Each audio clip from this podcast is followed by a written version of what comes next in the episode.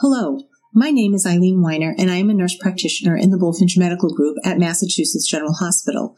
Today, I'm going to take a few moments and teach you a little bit about the A1C test.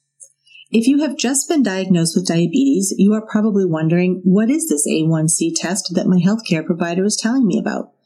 The A1C is a blood test that estimates your average blood sugar for the past three months, and it is also used to diagnose diabetes.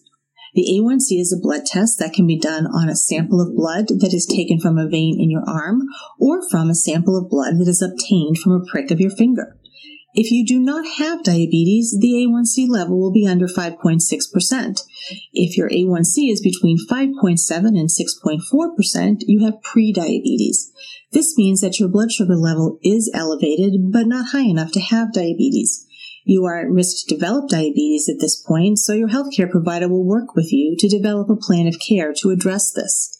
If your A1C is greater than or equal to 6.5%, you do have diabetes. Again, your healthcare provider will help to educate you about diabetes and a personalized management plan will be developed. The intervals for monitoring your A1C are usually every three to six months, but your healthcare provider will determine this as time goes by. Learning about diabetes and how to manage your care can be challenging. It is important to remember that you can take control of this disease and your healthcare team will help you.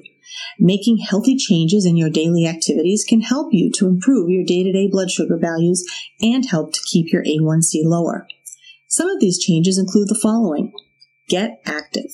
Incorporating exercise throughout the day can make a big difference. You can start by moving around for 10 minutes after your meals.